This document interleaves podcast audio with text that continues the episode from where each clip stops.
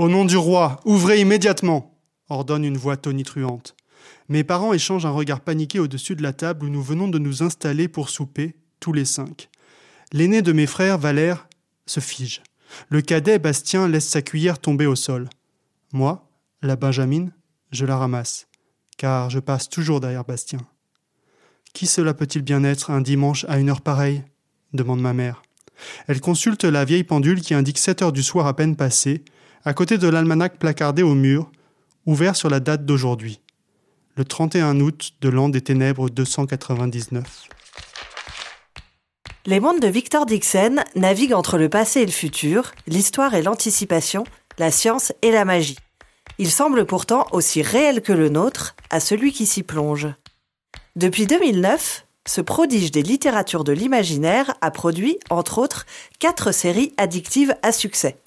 Le cas Jack Spark, Animal, Phobos et Vampiria. Des univers chaque fois singuliers, extrêmement imaginatifs, pour raconter les destins d'adolescents en quête de ces vérités dissimulées dans l'ombre, comme des petites lumières dans le noir. Bienvenue dans Histoire de jeunesse, le podcast des éditions Bayard Jeunesse avec le magazine Je Bouquine. Chaque mois, un auteur nous reçoit chez lui pour nous raconter sa propre histoire, celle qui l'a fait devenir écrivain pour la jeunesse. L'écriture de Victor Dixon est intimement liée à la nuit. Il raconte comment, très jeune, son sommeil est perturbé par des insomnies et des accès de somnambulisme qui résistent au traitement. Il décide donc d'en tirer parti, de transformer une faiblesse en force en faisant de la nuit un endroit rien qu'à lui où il peut puiser au plus profond de son imaginaire. Il y a beaucoup de manières de devenir écrivain ou écrivaine, hein, euh, beaucoup de chemins qui mènent euh, à l'écriture. Il n'y a pas de recette toute faite, je pense. C'est des parcours individuels. Euh, en ce qui me concerne, c'est lié à mes insomnies. Alors, les lecteurs et lectrices qui me connaissent un peu le, le savent peut-être. J'étais très insomniaque quand j'étais enfant et quand j'étais ado aussi. Et puis voilà, je, je, je, me débattais un peu avec ce, ces insomnies, je savais pas trop quoi en faire. Et euh, à un moment donné, je me suis dit, si j'utilisais ce temps que j'ai en plus pour écrire, c'est comme ça que je me suis mis à écrire mon premier roman. En tout cas, avec le cas de Jack Spark, qui est l'histoire d'un ado insomniaque. Hein. On met souvent beaucoup de soi dans, dans un premier roman. Mais avant ça, j'avais quand même fait des petites tentatives d'écriture depuis que je suis enfant. Hein. Je, comme beaucoup d'auteurs, je suis grand lecteur. Euh, j'étais jamais rassasié d'histoire avant même de lire. J'étais euh, affamé de contes de fées en particulier. Je demandais tout le temps quand on raconte, quand on raconte. Et puis à un moment, les recueils étaient, se sont épuisés et j'ai essayé d'inventer les miens, euh, d'écrire dans des petits carnets, voilà, des, des bribes d'histoire. Et puis il y a quand même eu un déclic euh, avant mon premier roman. Je pense que c'est quand j'ai lu et quand j'ai découvert Le Seigneur des Anneaux de euh, Tolkien. J'avais 12 ans quand j'ai commencé à lire. Et là, ça a été un choc, ça a été une révélation. Je me suis rendu compte que la littérature pouvait créer des mondes euh, aussi réels, voire plus réels que le nôtre. Un pouvoir créateur démiurgique, hein, si on, veut dire de la littérature. Et là, je me suis dit, ça, ça a comme planté une petite graine dans mon esprit. Un jour, j'aimerais bien moi aussi créer des mondes.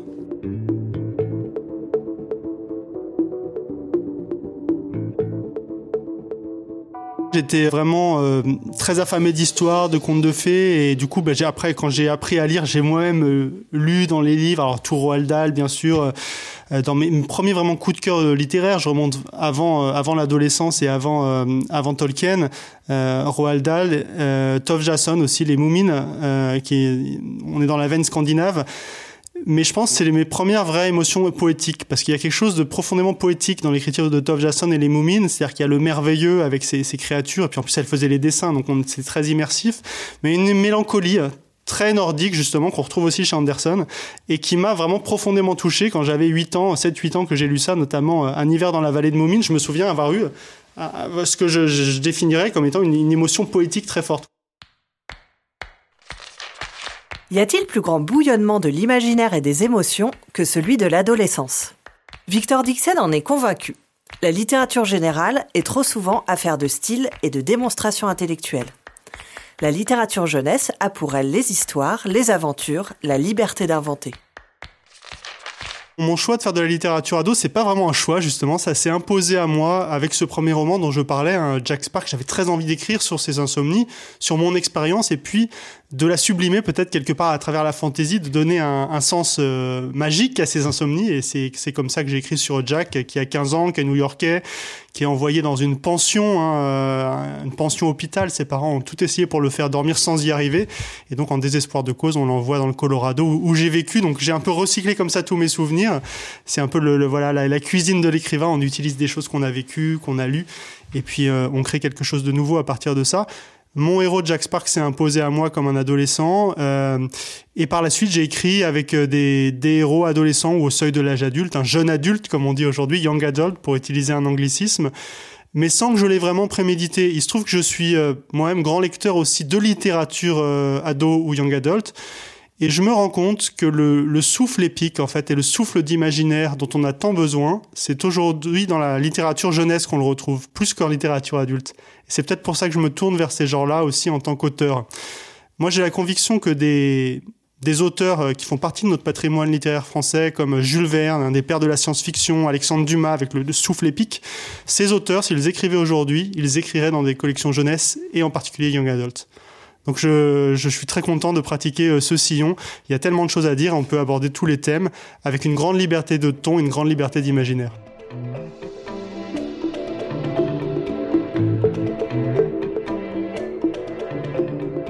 chaque âge a son romanesque et on peut le travailler. Ceci dit, c'est vrai qu'au-delà de la liberté de ton et de euh, l'envol dans l'imaginaire que permet la littérature adolescente, il y a l'âge des protagonistes. Et l'âge adolescent, c'est vraiment cette frontière entre l'enfance et l'âge adulte, c'est follement romanesque parce que c'est le premier moment de la vie où on prend ses propres décisions existentielles. Il n'y a plus la tutelle des parents pour décider à notre place. On va faire des choix, des choix qui vont déterminer notre avenir. On va aussi décider en termes d'identité qui on veut être, quel chemin on veut tracer. Ça, c'est vertigineux, ça fait un peu peur, mais c'est follement romanesque.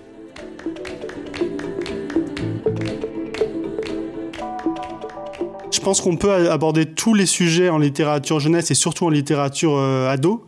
Euh, après, il faut être juste et il faut être clair euh, dans ce qu'on veut dire. il faut aussi, alors si on a des protagonistes adolescents, il faut se mettre à je dirais à, hauteur d'adolescent, mais qu'est-ce que ça veut dire? Ça veut dire qu'il faut avoir un regard euh, frais sur euh, neuf sur le monde et puis surtout euh, ne pas céder au cynisme. Je pense que ça c'est un, un, travers parfois qu'on a à l'âge adulte et l'adolescence ne se satisfait pas de cynisme. C'est l'âge de, de, tous les idéalismes et d'ailleurs c'est c'est pour ça qu'on a toujours une part d'adolescence en nous qu'il faut cultiver parce que c'est aussi notre part d'idéalisme qu'il faut qu'il faut alimenter comme une flamme. Hein. Qui dit idéalisme ne dit pas angélisme. Euh, la, vie peut être dure euh, et les romans doivent être à l'image de la vie et notamment les romans ados. Donc le happy end n'est pas du tout obligatoire, hein, je pense pas. Euh, à mon avis, il faut garder une, pointe d'espoir, une lueur d'espoir, parce que la vie est comme ça, elle se nourrit aussi d'espoir. Mais euh, ça peut être juste une lueur d'espoir dans une nuit noire. Ça suffit. Victor Dixon possède un imaginaire d'une rare richesse. Il est capable d'inventer aussi bien la suite du destin de Boucle d'Or qu'un Louis XIV régnant depuis 300 ans sous l'apparence d'un vampire, une mission spatiale en forme de télé-réalité matrimoniale ou un stage de programmation neuronale sur une île futuriste. D'où lui vient cette capacité à mêler des motifs, des époques et des références aussi variées? Il y a autant de manières de faire que d'écrivains. Il y a des auteurs qui commencent vraiment avec un personnage, d'autres avec un contexte, avec une idée, avec une histoire. Ça dépend en fait. Euh, il y a deux veines dans mon inspiration et dans mon écriture. Il y a une veine science-fiction qui est souvent mais inspirée par la technologie. Hein, je pense à des romans comme Phobos, Cogito, Extincta. Euh, je regarde autour de moi dans l'actualité des, petits frémissements, des, des, choses qui commencent à percer et qui, à mon avis, vont être déterminantes pour notre futur. Et dès lors, j'ai envie, une envie vraiment viscérale d'imaginer comment ça pourrait se passer. Euh, et lorsque j'écris de la fantaisie, ça va être plutôt des rêveries, euh, d'ailleurs parfois même des rêves. Hein. Euh, ma série animale, La malédiction de Boucle d'Or, c'est né d'un rêve, un rêve d'une chaumière dans une, une, forêt profonde dont je m'approchais sans réussir à pousser la porte. Et j'ai repensé au conte de Boucle d'Or en me réveillant. Voilà, ça va être des, des envies d'ambiance, des rêves. Et les personnages, finalement, euh, c'est ce que je prémédite le moins dans, l'écriture. Je, peux vraiment réfléchir à mes idées, à mes concepts, euh, construire un peu ma, trame, et puis me documenter, hein, notamment quand je fais de la science-fiction. Les personnages viennent un peu tout faits, euh, comme si c'était l'histoire qui les invoquait ou qui les exigeait.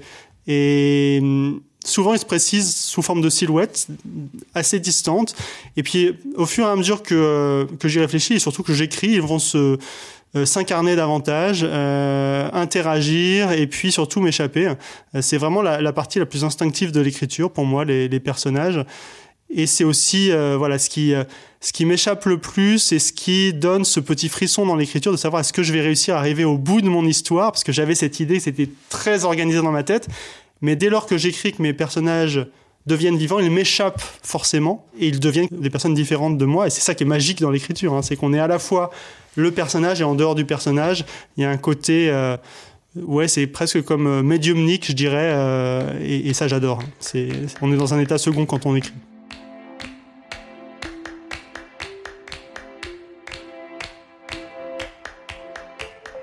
L'inspiration fait feu de tout bois et on, on, se nourrit de tout ce qui est autour de nous.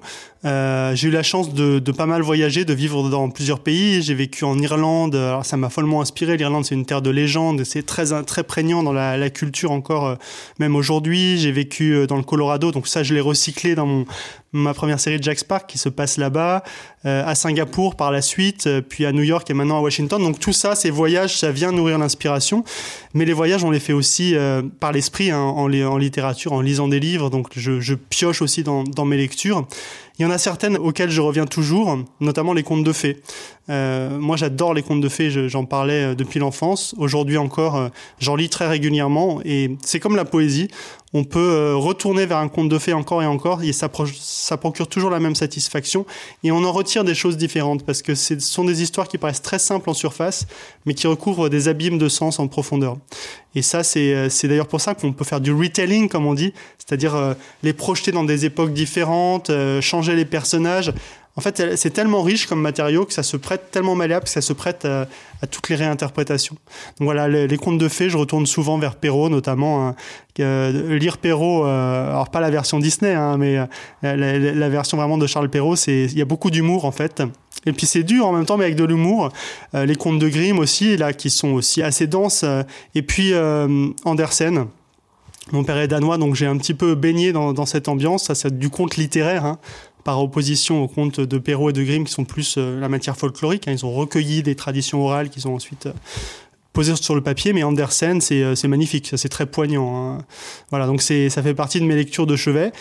Et puis au-delà des romans et puis des recherches que je peux faire historiques quand j'écris du, roman historique ou technologique, la bande dessinée, j'en lis beaucoup.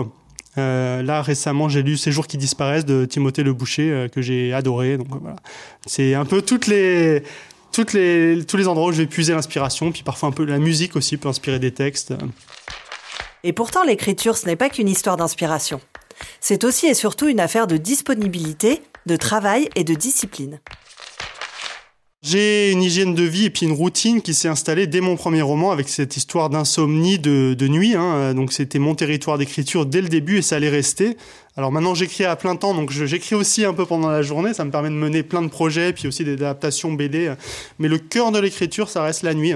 Je me réveille très tôt et je me mets à ma table d'écriture, et c'est un moment fantastique pour l'imagination parce que rien d'autre n'existe que votre histoire. Tout est silencieux, le monde n'existe plus, tout est plongé dans le noir, il y a juste mon écran, mes personnages, mon histoire, rien ne vient m'en détourner, et là c'est un moment où ça coule, où l'inspiration est là. Donc ça c'est quelque chose de, voilà, un territoire parfait pour l'imagination.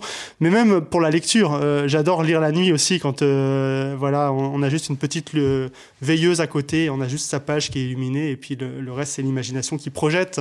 Euh, ça c'est magnifique. Après, la manière dont je m'organise, c'est que j'ai donc cette la nuit, c'est cette production, l'écriture, et puis le lendemain, quand je, enfin après l'après-midi, je, je, relis mes notes de la veille et je retravaille, je réécris. Ça, c'est vraiment quelque chose que j'ai appris euh, au fil des années. Hein, on dit que c'est en forgeant qu'on devient forgeron. Je pense que c'est en écrivant aussi qu'on devient écrivain et qu'on apprend des petits trucs et notamment celui-ci. L'écriture, c'est d'abord de la réécriture. Euh, le plus important, alors au début c'était très pénible hein, pour moi. Je, je, détestais réécrire mon premier jet. Je voulais vraiment que. Et maintenant c'est là où je prends le plus de plaisir. Euh, c'est euh, peaufiner, perfectionner, retravailler le texte. Et c'est ça qui paye au final. Je pense que c'est très important d'intégrer ça. Et c'est assez libérateur aussi. Ça, je le dis aux primo-romanciers parce que je sais qu'il y a beaucoup d'auditeurs et d'auditrices euh, du podcast qui écrivent eux-mêmes. Euh, et c'est un écueil auquel je me suis confronté et beaucoup de primo-romanciers s'y euh, heurtent, c'est de vouloir faire très bien du premier coup. Vouloir que ça sorte parfait dès la première ligne. Et ça, c'est la meilleure recette pour la page blanche parce que c'est très inhibiteur. Euh, du coup, on se dit, ah bah non, j'ai pas l'inspiration aujourd'hui, donc je ferai demain, ça sera mieux. En fait, ça, c'est un piège parce que du coup, on remet toujours à plus tard à mon avis, un, conseil qui vaut pour tout le monde, c'est la discipline. Se donner un rendez-vous avec soi-même, écrire un peu tous les jours. Euh, et puis même si on n'est pas satisfait de ce qui sort, c'est pas grave. Au moins, il y a une matière qu'on pourra retravailler le lendemain. Et c'est ça qui, est le plus important. Avec cet objectif pour un premier récit, hein, que vous fassiez, euh, là je m'adresse aux auditeurs et aux auditrices, que vous fassiez de la nouvelle ou, un roman, euh, essayez d'aller jusqu'au bout du premier, du premier jet, comme on dit, et de poser le mot fin. Il y a plein d'aspirants romanciers qui n'arrivent jamais à poser le mot fin de leur première histoire, tout simplement parce qu'ils sont, ils sont, ils ont un souci de perfectionnisme trop poussé. Mais il y a une telle satisfaction à poser le mot fin, c'est vraiment extrêmement gratifiant.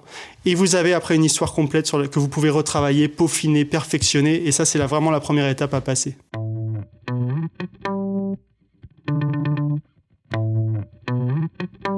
Je me lève euh, à peu près vers 3 heures en, moyenne.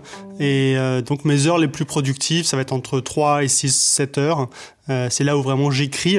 Après, il y a toute une partie plus administrative parce qu'on peut, parfois, on pense aux auteurs, on se dit ils sont dans leur tour d'ivoire, ils ne font qu'écrire avec leur muse.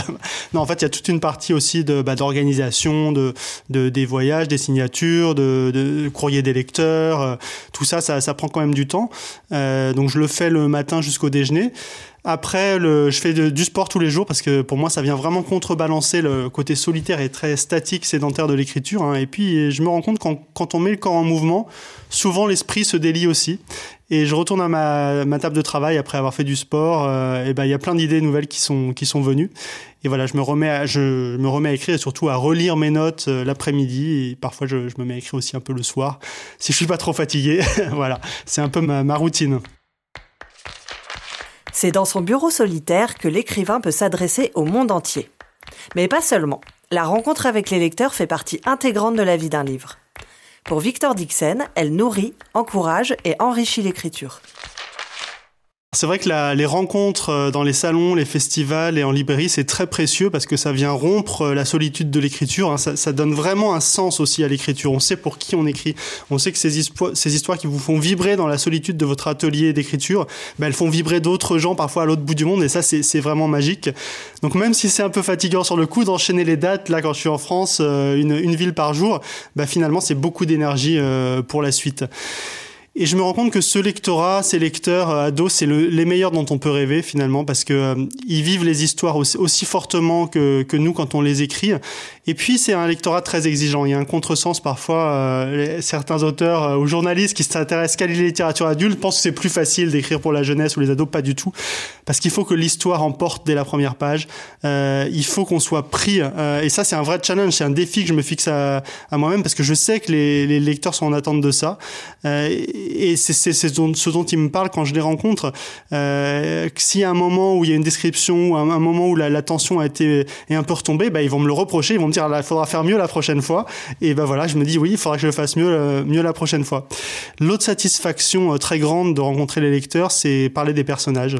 Euh, parce que ces personnages qui sont vivants pour moi, avec qui j'ai vécu pendant des mois d'écriture, je me rends compte qu'ils sont aussi vivants pour les lecteurs, et notamment pour les lecteurs ados. Et ce qui est magique, c'est qu'on en parle comme de connaissances communes. Ils sont pas là, mais c'est comme si c'était des amis qu'on connaissait en commun. Et ça, c'est aussi bah, formidablement gratifiant et, et ça gonfle d'inspiration pour la suite. Dans Phobos, j'ai un, un, personnage qui a, voilà, qui, qui, a, qui, a, un destin particulier, assez, euh, assez tragique. Et on m'a beaucoup reproché euh, en disant oui, mais alors pourquoi? Et, et, alors moi, ce que je réponds dans ces cas-là, c'est que euh, ce personnage, ce passage, c'était très difficile pour moi à écrire parce que je m'attache énormément à mes personnages, tout comme les lecteurs. Je conçois qu'ils s'y attachent, parce que moi aussi, je m'y attache pendant l'écriture. Mais à un moment donné, il faut réfléchir à la logique d'un personnage, euh, à la raison pour laquelle il fait les choses, et puis euh, à, à- à sa destinée qui est inscrite un peu en filigrane. Il faut pas aller contre ça. Euh, donc pour ce personnage en particulier, j'avais écrit plein de versions parce que je voulais pas me résoudre à ce qui était évident. Et dans ce cas-là, bah, c'est comme toujours, on laisse reposer, on relit le lendemain. Et il y a une version qui paraissait éclatante par rapport aux autres, qui était la plus difficile à écrire et je le conçois très bien, la plus difficile à lire, mais la plus juste. Au final, voilà, c'est ce que j'ai gardé.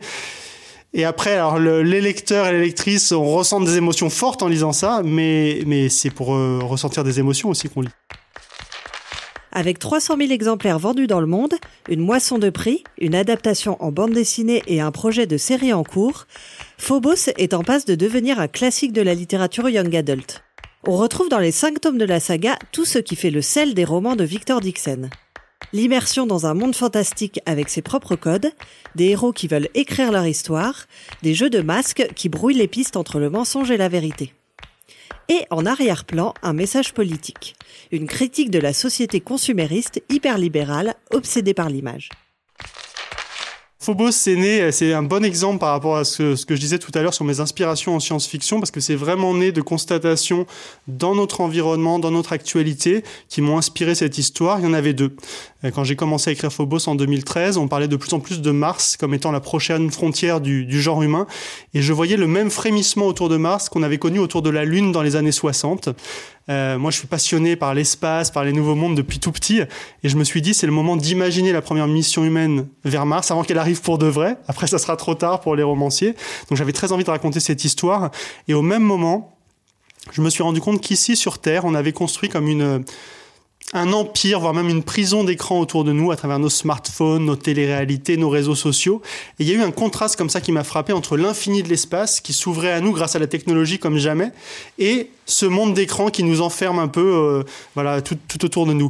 C'est ce qui a donné naissance à cette idée de télé-réalité dans l'espace, hein, la première mission humaine vers Mars qui est filmée 24 heures sur 24 euh, avec cette question un peu en filigrane qui se pose à mes personnages, est-ce que si on partait à l'autre bout du système solaire, ça serait assez loin pour échapper aux caméras et aux écrans ou est-ce qu'elles nous suivent partout comme une, comme une malédiction et les personnages, là encore, sont, sont, sont venus assez instinctivement par rapport à, à toutes les recherches que j'ai pu faire technologiques. Je voulais vraiment que le récit soit très réaliste, hein, notamment au niveau technologique, euh, euh, qu'on s'y croit, qu'on soit dans l'immersion. Mais les personnages, qui viennent de, de 12 pays différents, mais 12 astronautes euh, sont, viennent de 12 pays, eh bien, euh, ont pris leurs propres décisions assez vite.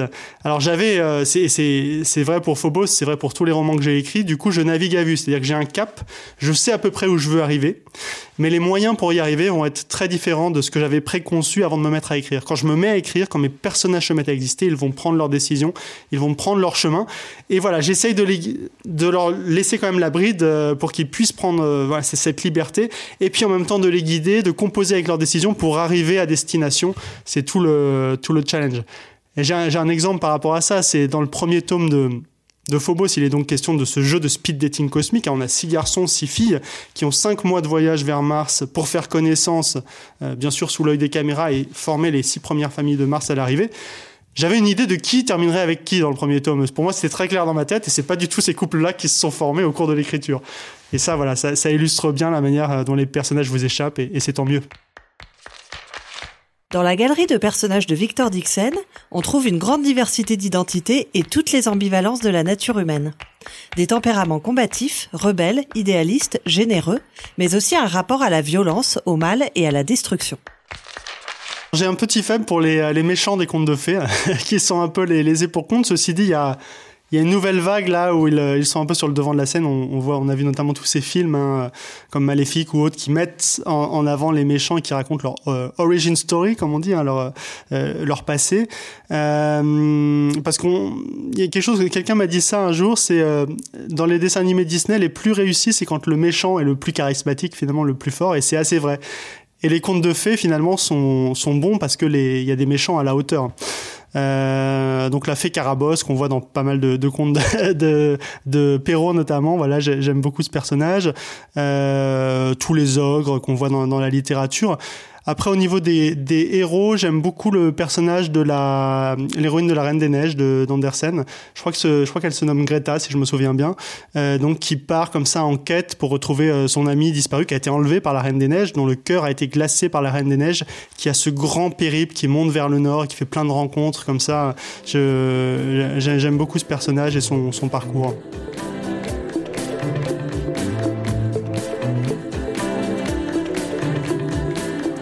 Ce podcast vous était présenté par Bayard Jeunesse et le magazine Je Bouquine. Merci de l'avoir écouté et merci de le partager si vous l'avez aimé.